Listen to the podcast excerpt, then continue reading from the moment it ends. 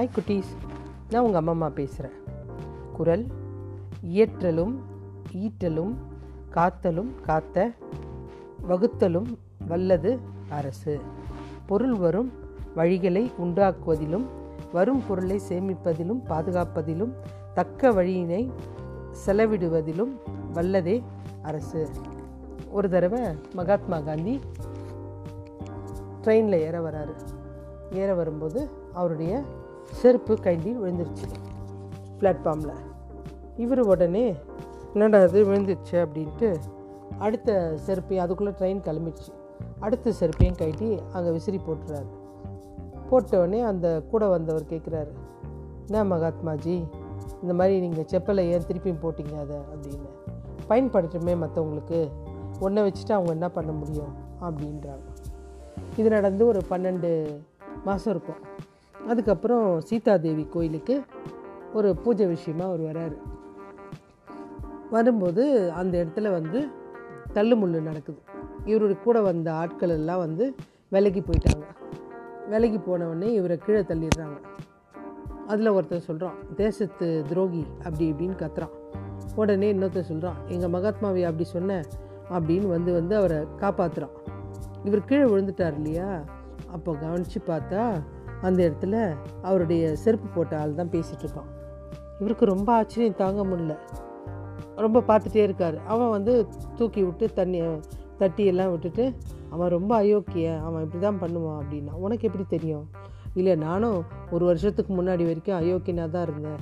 அப்புறம் எப்படி இப்படி மாறினேன் அப்படின்னு கேட்குறாரு அவருக்கு ரொம்ப ஆர்வம் என்ன தான் நடந்ததுன்னு. இல்லை பாபுஜி நான் வந்து ஒரு தடவை இங்கே வரும்போது சீதாதேவி கோயிலுக்கு போனோம் அப்படின்னு சொல்லிட்டு என்னுடைய நண்பர் கூப்பிட்டாரு. நான் சொன்னேன் இல்லை நான் வரல. அப்படி ஏன்? நான் ரொம்ப தொலைவு இருக்குது என் கால் வந்து நடக்க முடியாது. செருப்பு வேறு இல்லை. அப்படின்னு. அப்போ வந்து இந்த ரயில்வே ஸ்டேஷனை கடக்கும்போது அங்கே வந்து செருப்பு கீழே இருந்தது. அதை போட்டுட்டு சரின்னு போகலாமே அப்படின்னு போனேன். அந்த கோயிலுக்கு போனவொடனே எனக்கு மனசெல்லாம் ஒரு அந்த செருப்பு போட்டதுலேருந்து என்னன்னு தெரில மனசுக்குள்ளே ஒரு ஆனந்தம் எதுவும் தப்பாகவே தோணல.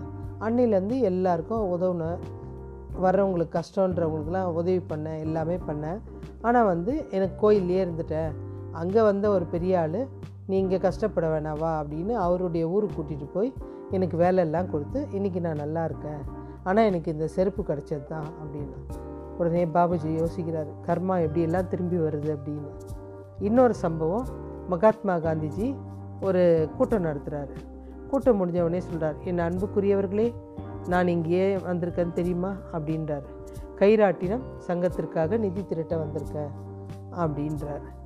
உடனே அவங்கெல்லாம் கூட்டத்தில் இருக்கவங்கலாம் கிடுகிடுன்னு கிட்ட போகிறாங்க போன உடனே மகாத்மா சொல்கிறாரு ஒரு நிமிஷம் இருங்க அப்படின்றார். மெதுவாக வாங்கன்றார். அப்போது அங்கே ஒரு வயசான பெண்மணி எந்திரிச்சு வராங்க. உடனே அங்கே இருக்கவங்க சொன்னாங்க நாங்களே மெதுவாக போகிறோம் நீ வயசானவங்க கொஞ்சம் இருமா அப்படின்னு. இல்லை இல்லை நான் பாபுஜியை பார்க்கணும் அப்படின்றாங்க. சண்டை போட்டு அந்த அம்மா மேலே ஏறிட்டு நேராக பாபுஜியை போய் பார்த்தவொடனே காலில் விழுந்து கும்பிடுறாங்க. கும்பிட்டுட்டு முந்தாண்டிலேருந்து ஒரு செப்பு காசு எடுத்து கொடுக்குறாங்க. கொடுத்தவொடனே அதை வாங்கிக்கிறார். பாபுஜி வாங்கும்போது கை நடங்குது. அப்புறம் அந்த அம்மா பாட்டுன்னு போயிடுறாங்க. அவங்கள பார்த்துக்கிட்டே இருக்கார்.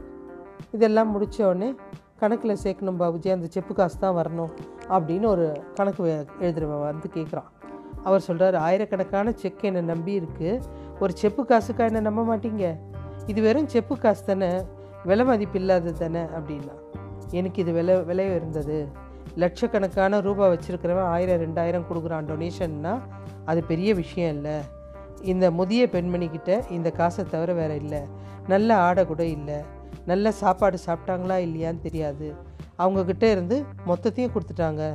இது வரைக்கும் எனக்கு கிடைச்ச பெரிய பொக்கிஷம் இதான் அப்படின்னு சொல்லிட்டு இறுதி காலம் வரைக்கும் அந்த பொக்கிஷத்தை பாதுகாத்து வச்சுருந்தாராம் மகாத்மா காந்திஜி.